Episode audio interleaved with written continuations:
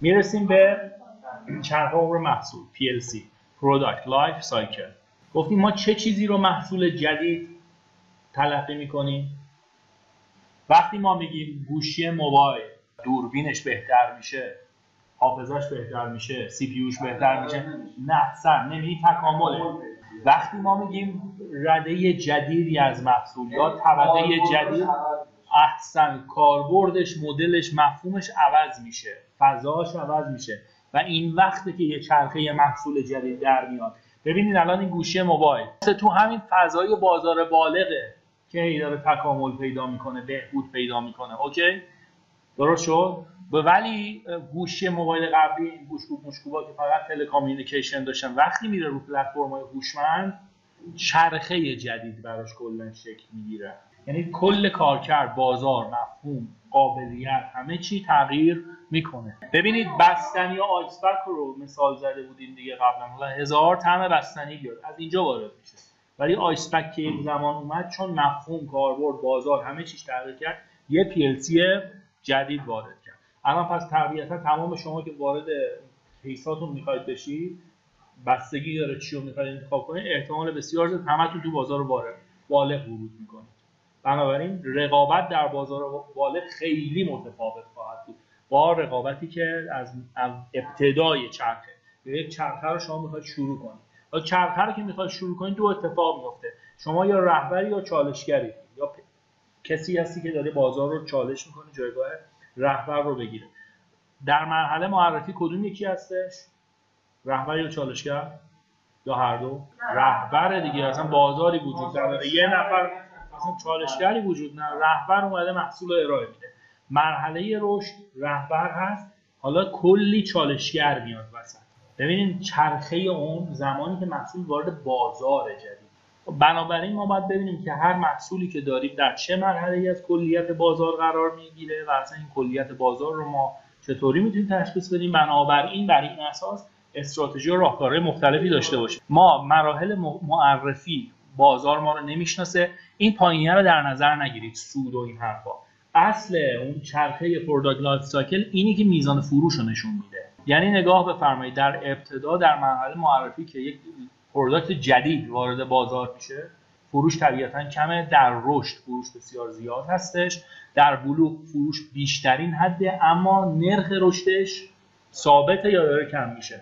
و در افول هم فروش داره پایین میاد و هم طبیعتا نرخ رشد منفیش داره زیادتر میشه. همینطوری سوده به این ترتیب. شما می‌بینید که حتی در مرحله معرفی سود زیادی وجود نداره. چرا؟ چون خیلی احتمالا پول هزینه کردن برای آرندی برای خواب سرمایه آزمون و خطا تست بازار هزار تا مسئله. بنابراین هر چقدر بفروشه شاید سودی نداشته باشه. اما در مرحله رشد سود میاد اوج می‌گیره. اما در بلوغ که فروش زیاده می‌بینید سود داره میاد پایین. چرا؟ چون اینجا بازار بسیار رقیب داره. جنگ ر... جنگ قیمت اتفاق میفته باید محصولات حذف کنن. باید رقابت تو برای نیچ مارکت ها داشته باشن. هی نوآوری های کوچیک کوچیک و توسعه و دیولپمنت و این داستان ها داشته باشن. اینا همه هزینه ها می‌بره بالا. سود رو میاره پایین. و در نهایت هم افوله که سودش هم داره میاد پایین و دونه دونه اینا رو براتون توضیح بسیاری از ورود به بازارهای ما و مرحله بلوغ شروع میشه. شما وارد فست فود میشید بلوغ وارد نمی‌دونم آموزش میشید بلوغ شما چه زمانی می‌فهمید یه بازار مرحله بالغش وارد شده؟ اندازه بازار تقریبا دیگه ثابت میشه و خریدا تکراری میشه. یعنی شما وقتی می‌بینید مثلا یه آدمایی هنوز موبایل ندارن و هی دارن زیاد میشن اولین موبایل خرها بازار تو رشدشه. ولی دیگه وقتی می‌بینید همه تقریبا موبایل دارن. هر کسی هم 4 5 تا موبایل داره عوض می‌کنه هر چند سال یعنی خریدها تکراری شده این بازار بازار بالغ آفرین. بلوغ تقریبا با اون منحنی راجرز بذاری کنار هم چه عکسای اولیه ثانویه. رشد میشه اون تطبیق پذیران. معرفی هم میشه اون نوجویان. یعنی شما نگاه بکنید تو مرحله نوجویان چند درصد بازار بودن؟ دو نیم درصد بازار. تطبیق پذیران چند درصد بودن؟ حدودا 13 درصد بازار. یعنی یهو بازار از دو خورده درصد می‌رسه به 16 درصد. 7 برابر 6 برابر میشه. هر کسی رو تشویق می‌کنه تحریک می‌کنه یه پول بریزه وارد بازار بشه یه پولی برداره. بنابراین در مرحله رشد خیلی خیلی رقیب میاد این وسط. چه با اهداف کوتاه مدت چه با اهداف بلند مدت و بازار بین جذاب. حالا این بحث استراتژی پیشرفته بازاریابی مبحث بسیار شیرینی هم هست. اگر فرصتی باشه در جایی در خدمتتون خواهم بود که شرکت های بزرگ دنیا چطوری از این استراتژی ها استفاده می‌کنن. مثلا ما فکر می‌کنیم چالشگر یعنی همش دنبال روها یعنی افتضاح هم داغونن خیلی از بزرگترین شرکت های دنیا دنبال رو هم. سونی دنبال روه. یعنی فقط میاد آره منتظره یکی بیاد یه چیز در بیاره باگا رو بگیره بهتر کنه ببره این مثلا یه استراتژی لیپ فراگ بهش میاد تو بحث مثلا رشد مثلا استفاده میشه برای دنبال رو به هر ترتیب. حالا ما میایم دونه دونه این مراحل رو نگاه می‌کنیم خصوصیاتش چی هست و با هم دیگه مرورش می‌کنیم. ستاره هر من اینجا براتون گذاشتم یعنی ما الان در مرحله معرفی هستیم. در مرحله معرفی شرایط چجوری است؟ حجم کار بازاریابی زیاده. سنگینه هزینه ها چرا؟ نمی‌شناسه کسی نمی‌شناسه. هدف بازاریابی اینجا آگاه سازی برای محصوله. خب چون محصول کسی نمی‌شناسه. استفاده سنگین از ابزارهای پیشبرد فروش برای آزمودن کالا. چرا باید این کارو بکنم؟ جدید کالا نمی‌شناسم. من یه چیزی براتون گفته بودم توی بحث پذیرش محصول جدید. آزمون پذیری یا آزمایش پذیری گفتم پاشنه آشیل موفقیت یا شکست یه محصول جدید هستش. اگر یه محصول آزمایش بشه براتون اون مثال اپلیکیشن رو زدم. بنابراین وقتی ما میگیم استفاده سنگین از ابزارهای پیشبرد فروش به این پیشبرد فروش یعنی چی؟ یعنی هر محرکی که باعث بشه شما کالا رو بخری من به عنوان مشتری حالا بفروشی آره تست بکنه مشتری به هر بهانه. تخفیف 100 درصد سمپل کوپن نمی‌دونم ضمانت های عجیب غریب هر چی که تقریبا اون ریسک خرید رو بیاره پایین طرف بتونه استفاده بکنه از این کارا. وقتی استفاده بکنه آزمون پذیری اتفاق افتاده حالا یا سرایت پذیری بعدش اتفاق میفته یا نه؟ به بقیه میگه یا نه؟ خودش تمدید می‌کنه یا نه. ولی مهم اینه که آزمون اتفاق بیفته. میزان فروش در این مرحله پایینه. سوداوری هم منفیه یا پایینه. قیمت های اولیه بالاتره. چرا؟ در شرایطی که آگاهی و شناختی از یک کالا یک محصول یک ایده یا هر چیزی وجود نداره عموما قیمت مهمترین شاخصیه که بر کیفیت دلالت یعنی شما یه رستورانی میری نمی‌دونی مثلا پیتزا گذاشته 300 دلار شما دیگه احتمالاً دیگه این خیلی. یه دکتر نمی‌شناسی. طرف مثلا چون بیماری داره باید حتما یه پزشک متخصص هم ببینه تو این زمینه. فرض کنید هیچ کسی نیست که بپرسه تجربه تو چیه کیو برم کجا برم چه جوری برم. اون دکتری که مثلا می‌خواد عمل کنی همین امروز بعد از ظهر وقت میده مثلا 20 میلیون تومان هزینه و این داستاناش. این احتمالا برای شما اعتماد بیشتری ایجاد می‌کنه یا اینکه اون که دو ماه دیگه وقت میده و بعد بعد از آمریکا بیاد و مثلا الان نیست بعد اون موقع 20 میلیون داده باید بدی تا ببینی چیکار می‌کنه. دومیه. یعنی در شرایط عدم آگاهی این بایاس کاگنیتیو بایاس این مثلا مشکل ذهنیه. الزاما اینطوری نیست. ای بس اون اولیه خیلی آدم عالی و خداشناس و آره. ولی آره این داستانه وجود داره. این داستان این نکته خیلی خوبی گفتید شما. هر چیزی سختتر به دست بیاد متاسفانه در ذهنیت آدم ها جایگاه بالاتری هم داره. این شناخته شده است در حال خیلی از ارتباطات اینو توصیه و تجویز می‌کنن. ما یه نکته هم وجود داره خیلی جالبه. در اکوسیستم کارآفرینی گزارشی میاد اینو بررسی می‌کنه جایگاه اکوسیستم کارآفرینی چجوریه. در ایران اون سالهایی که منزلت کارآفرینی بالا بوده امکان و خواست کارآفرینی پایین بوده. یعنی نمی‌تونستن کارآفرین بشن. اون سالهایی که امکان کارآفرین شدن بالا رفته منزلت کارآفرین اومده پایین. یعنی دقیقا همون فضایی که هرچی انگار دورتر باشه بهتر. حالا هر چی که می‌خواد باشه. آره. این داستانه هست در ذهن انسان ها متاسفانه. و بنابراین خیلی قضاوت ها از روی همین مسائل ظاهری اتفاق میفته حالا من اینو دارم میگم در این شرایط اون پزشکه حالا ممکن خیلی خوب نباشه خیلی آدم مثلا مشکل داری باشه. ولی چون دو ماه دیگه میاد و من 200 تومن زیر میزی هم می‌گیره و وقت به هر کی نمیده و این داستانهایی که اطرافشون هم میچینن باعث میشه که شخص فکر کنه پس این بهتره. اینو می‌خوام بگم. حالا پزشک ممکنه خیلی مباحث اخلاقی توش در بیاد ولی پیتزا کمتره. داستان اینه. زمانی که من اطلاعات کاملی از یک محصول ندارم عموما قیمت مهمترین معیاریه که من دلالت می‌کنم بر کیفیت. نتیجه می‌گیرم که این کیفیت داره. حالا ما الان داریم کدوم مرحله صحبت می‌کنیم؟ مرحله معرفی اینتروداکشنه خب مرحله معرفی کسی می‌دونه محصول چیه؟ نمی‌شناسن دیگه. بنابراین با ورود با یه قیمت بالاتر از حالت نرمال چه کمکی می‌کنه؟ علاوه بر همه صحبت های درستی که قبلا کردن یعنی میزان فروش کمه. هزینه های سربار از قبل وجود داشته و همه این مسائل دیگه.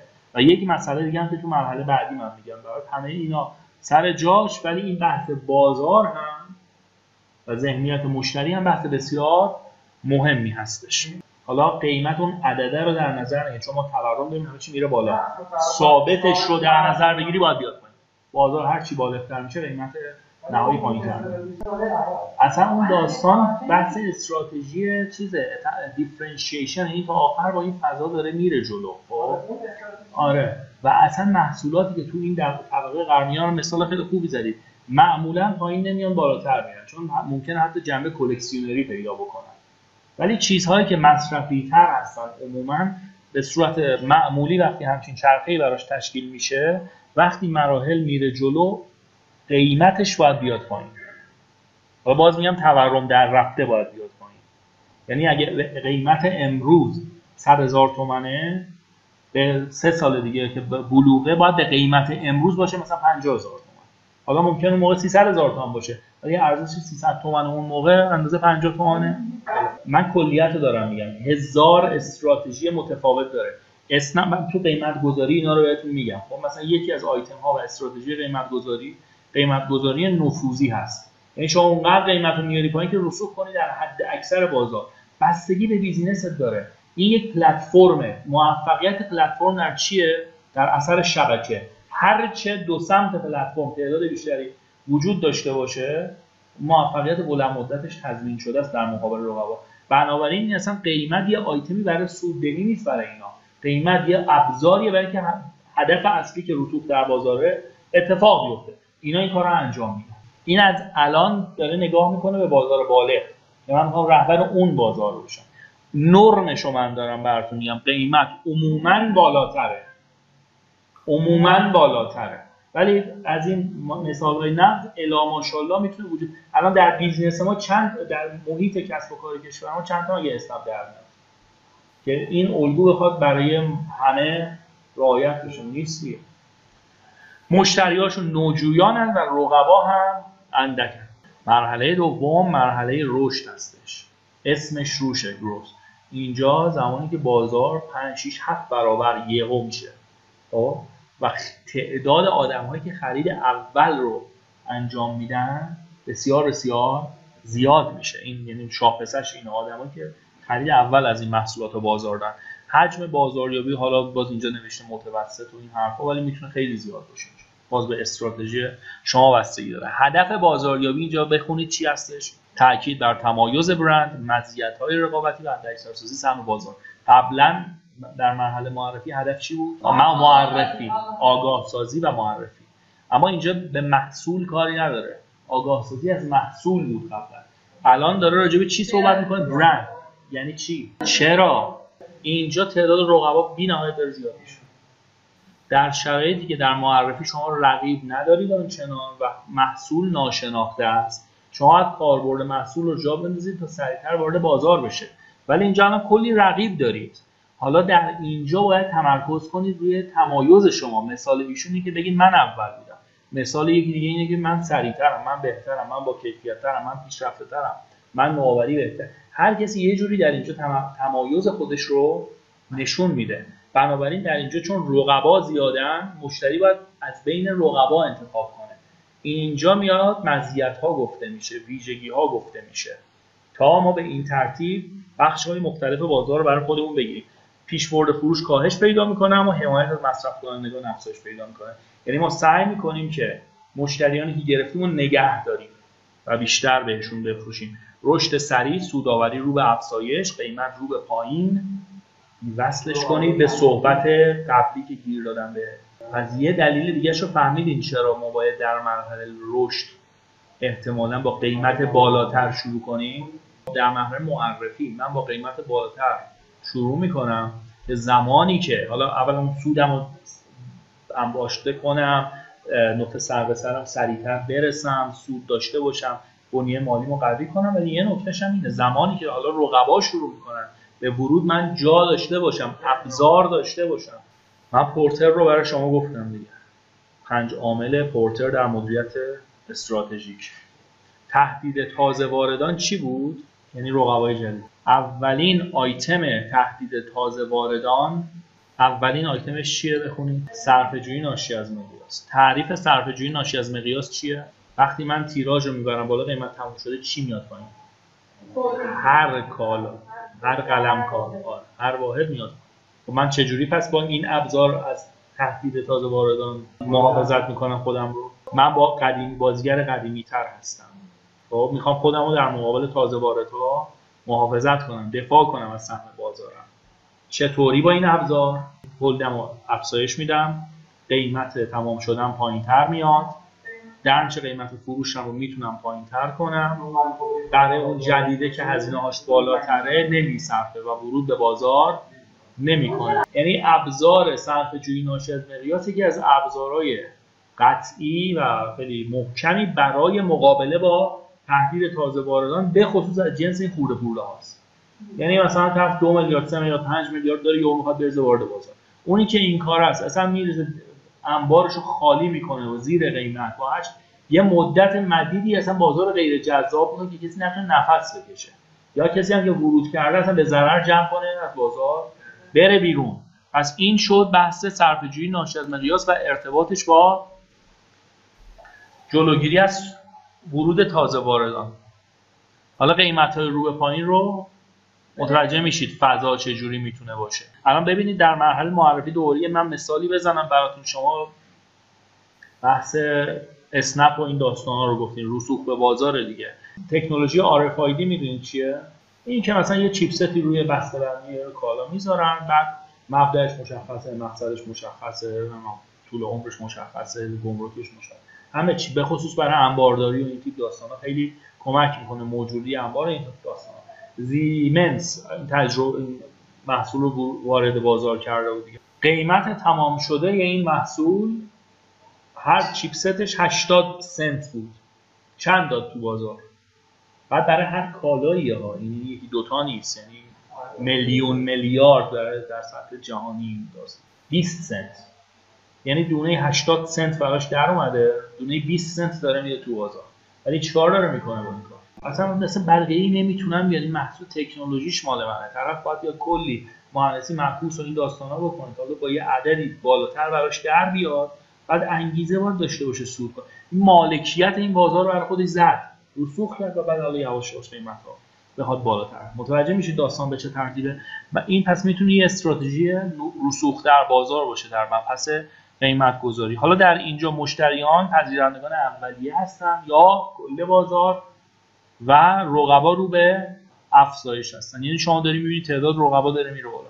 من براتون چند بار از مشابه صحبت کردم. بازارش بازار رشده. یعنی تعداد نه این تعداد برند ها هی داره زیاد میشه. برند خورده پورده الا ماشاءالله توش زیاده.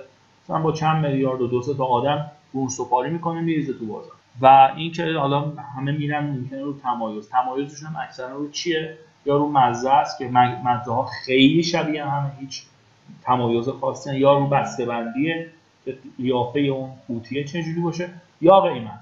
این هم از مرحله رشد. حالا ما وارد مرحله بلوغ می‌خوایم بشیم. حجم بازاریابی اینجا کمتره. باز این استثنا داره بستگی داره که بخوای جنگ رقابتی را بندازی جنگ قیمتی را بندازی اتفاقی بخواد بیفته اون وسط. وگرنه به صورت نرمال کمتره هدف بازاریابی ایجاد وفاداری حداکثر سوداوری حفظ سهم بازار این اون مارکتی که گرفتیه. بازار سهمشو کی می‌گیری رشد. کلمه کلمه معنا داره. حفظ یا دفاع از سهم بازار. نمیگه گرفتن دیگه همونی که گذار آره در مرحله رشد گرفتی اینجا دیگه فقط باید حفظش کنی. اینجا خیلی بعیده. یهو بیای مثلا تغییر اساسی بدی از 10 درصد 50 درصد. حجم بازار ثابته تعداد رقبا ثابته خریدها تکراری داره میشه. یعنی مشتری های آره شما داری می‌بینی که داره خرید می‌کنه. نه در بلوغ هم همچنان رقبا میاد. خب تعداده اونجوریه و ده برابر نمیشه. مثلا 5 تا میرن 6 تا میان. یه همچین چیزاییه اینجوری. بعد تو نیچ مارکت میاد. یعنی داری می‌بینی که انشقاق برند و تمایز و اینا زیاده. یعنی الان اصلا نوشابه انرژیزا پس فردا نوشابه انرژیزا برای نمی‌دونم گفتم مثال براتون انواع مختلف. برای خلبانا برای نمی‌دونم ملوانا برای دلاوران این داستان. آره این دفاع می‌کنه به خاطر آوری داره اینجا. یعنی اینجا جایی که باید بگیم من اولینه بودم. 50 سال مهمان سفره ها و نگاه گرمتان هستین. از این صحبت ها اینجا. حالا افزایش فعالیت های پیشبرد فروش برای جلب مشتریان سایر برند در مرحله معرفی هم ما افزایش پیشبرد رو داشتیم ولی برای چی بود؟ برای تجربه کردن و آزمون کردن الان در بازار بالغ آزمون شده. مردم می‌دونن طبقه چیه ولی برنده رو نمی‌دونن چیه. و بنابراین اگر پیشبرد فروشی وجود داره برای جذب مشتریان سایر برندها هستش. میزان فروش حد اکثر اما رشدش کنده یا حتی ثابته. سوداوری زیاده اما رو به کاهش قیمت ها حداقل و تثبیت شده است. یعنی به یک نسبت و تعادلی بین عرضه و تقاضا دیگه رسیده. کمتر از این از سوددهی میندازه صنعت رو به یک منطقی رسیده صنعت. و حالا باز همه اینا رو من اول دورم براتون گفتم. یه چیزایی که دارم میگم اصول بازاریابی. الزاما شما حتما نباید تو ایران دنبالش بگردید که ما این چیزها رو داریم نگاه می‌کنیم. مشتریان کل بازار یا اکثریت میانی هستن. رقبا زیاد تعدادشون ثابته و رو به کاهش. یعنی یواش یواش رقیب ها هم دارن میرن کم کم. این آدمایی که در مرحله رشد میان گفتم با نیت مختلف میان دیگه. یا میان که بمونن و اینا یه تعدادی یا میان که در همین رشد یه سودی بکنن در از بازار بیرون. و اینا وقتی میرن با بیرون دیگه می‌بینید که در مرحله بلوغ تعداد رقبا کم میشه. خیلی پول دارن وارد میشه در یه مرحله ای. مثلا چه یه مدل گوشی خاصی یهو مطرح میشه. وارد می‌کنه. یه زمانی فلش مموری اینا بود یهو هر کی می‌دیدی می‌رفت. آره چین مثلا یه دو تا چمدون کانتینر مانتینر بسته به بوسش فلش میورد میره تو بازار. 4 5 برابر سود می‌کرد. یعنی الزاما تولید نیست. بازار وقتی بازار ما وارداتی این حرفاست یه زمانی مثلا همه می‌رفتن ترکیه چیز میز می آوردن هر کسی پولش رو توی زمینه یه, یه زمانی می‌دید همه می‌رفتن به به فروش می‌شدن. یعنی طرف کارمند بازنشسته بود میکوبید میساخت. دکتر بود میکوبید میساخت. ران تاکسی بود میکوبید میساخت. همه اومدن وقتی ولی در بلند مدت این اتفاقات میفته که نوسانات قیمت وجود داره فقط سازنده حرفه‌ای انبوهساز اینان که می‌تونن مدیریت پروژه بکنن می‌تونن بمونن. در الان شما احتمالا نمی‌بینی که یه معلم بازنشسته ارث باباشو بفروشه مثلا شراکتی یه چیزی بسازه. نمی‌بینید چون یه کلا سرش در بیاد قبلا هم بود دیگه مثلا نمیفروختن نمی‌دونم می‌گفتن با تقسیم کنیم کار نیمه تموم میمون یا رو فرار می‌کرد. الان دیگه این داستانا نیست. یه متر مربع اندازه سه سال حقوق بازنشستگی طرفه. نمی‌تونه همچین ریسکی بکنه. بنابراین می‌بینید غیر حرفه‌ای های بازار تو هر بازاری میرن بیرون. اونایی که در بلند مدت اون بازارن. یا انبوه سازه دارم بهتون میگم. زمین بزرگ می‌خره زمین تعاونی می‌خره. ورش می‌سازه بلد بازارش رو کارش رو تیم داره. اینا میمونن. در مرحله بلو الان اگه داریم راجع به انرژی صحبت می‌کنیم اون بابایی که مثلا 10 میلیارد برداشته مثلا یه خونه فروخته وارد بازار شده میره بیرون. بهنوش میمونه. با چهار تا برند دیگه که قراره بمونن و موندن. این چی می‌خوام بگم؟ اونی که اومده مثلا چه من 5 میلیارد به 20 میلیارد تو دو سال برداره میره بیرون. و نهایتا مرحله افول رو ما داریم. حجم و هزینه بازاریابی نزولیه دیگه کاری ندارن. خود محصول بفروشه. باز البته استثنا داره. برند و بازار و محصول و جایگاه شما ترکیبی یعنی باید نگاه کنید خیلی ما نمی‌تونیم وحی و حکم مسجل بدیم. دونه دونه باید آیتم ها بازار بره ولی کلیت اینه که در این بازارها دیگه کاری برای بازاریابی انجام نمیشه. هدف بازاریابی انتخابی کاهش هزینه ها دوشیدن نام تجاری عقد قرارداد یا حذفه یعنی ببینید وقتی یه بازار رو به افول میشه یعنی مثل مثلا تخت وایت فرض کنید. تخت وایت بورد چیکار بکنه بازار انتخابی می‌تونن داشته باشن برای شهرستان ها مثلا افغانستان پاکستان کشورهای همسایه بفروشن بازار رو. یعنی جایی که هنوز این بازار اشباع نشده هستش. پس می‌تونم انتخاب کنم از حالت mass market ببرم تو بازارهای خرده خرده و داستانهای دیگه. کاهش هزینه بدم. یعنی که مثلا تخته وایت بورد دارم دیگه همه جایی نباشه. هر سوپرمارکتی مثلا تخته وایت بورد نباشه. هر کتاب فروشی نباشه سه تا مغازه تو انقلاب با همونا کار می‌کنم. و حالا سودی هم بهشون هر کی خواست دیگه میره از اونجا می‌خره. دوشیدن نام تجاری میگه تا تهی که این نام اعتبار داره و محصول ته انبار من هست و اعتباری وجود داره برای فروش من ازش استفاده می‌کنم و میفروشم. تولید می‌کنم میفروشم. هی حالا ممکنه حجم تولیدم رو کمتر کنم. قبلا مثلا یه میلیون تولید می‌کردم تموم می‌شد نصف می‌شد. دوباره تولید دوباره تولید دوباره تولید. الان 50 هزار تا تولید می‌کنم. تموم که شد. یه دو تا سفارش هم ببینیم. داریم نداریم. باز دوباره مثلا یه سی 40 هزار تا تولید می‌کنم. از برندم تا جایی که میفروشه استفاده کنم عقد قرارداد ممکنه بکنم. یعنی برم تو ائتلاف استراتژیک. یعنی ته انبارم رو به رقیبم بفروشم. یا من رقیب گنده تر این بازارم. میگم به آره من مثلا 20 در 30 درصد بازار رو دارم. بیا مثلا تو که 20 درصد بازار داری کلا هر چی داری به من بفروش. من اگه میدارم میفروشم دیگه پول رقابت و این داستانا رو ندم سهم تو رو می‌خرم با یه قیمتی. تو هم می‌خوای مثلا تو دو سال حقوق بدی این حرفا. ارزونتر به من بفروش. سو نقد کن همین الان. منم دیگه لازم نیست هی هزینه بازاریابی بدم رقابت بدم. ما بهتریم. همه رو خودم میفروشم. یعنی هزینه ها از جاهای دیگه کم می‌کنم. و بنابراین حاشیه سودم رو افزایش میدم این می‌تونه یک مدلی از عقد قرارداد باشه یا برعکسش. من واگذار کنم. یا اینکه حذف بکنم کاهش فعالیت های پیشبرد فروش و به حداقل رسیدن که کاملا منطقیه دیگه. میزان فروش رو به کاهش سوداوری پایین یا در حد صفر. قیمت با هدف سوداوری بالا یا پایین. یعنی چی؟ بستگی به جنس داره. ببینید شما این موبایل می‌خواد از چرخه خارج بشه تکنولوژیش خارج بشه. حالا من نمی‌دونم 10 تومن 20 تومن تو افول که بره احتمالا دیگه قیمت پایینتری خواهد داشت.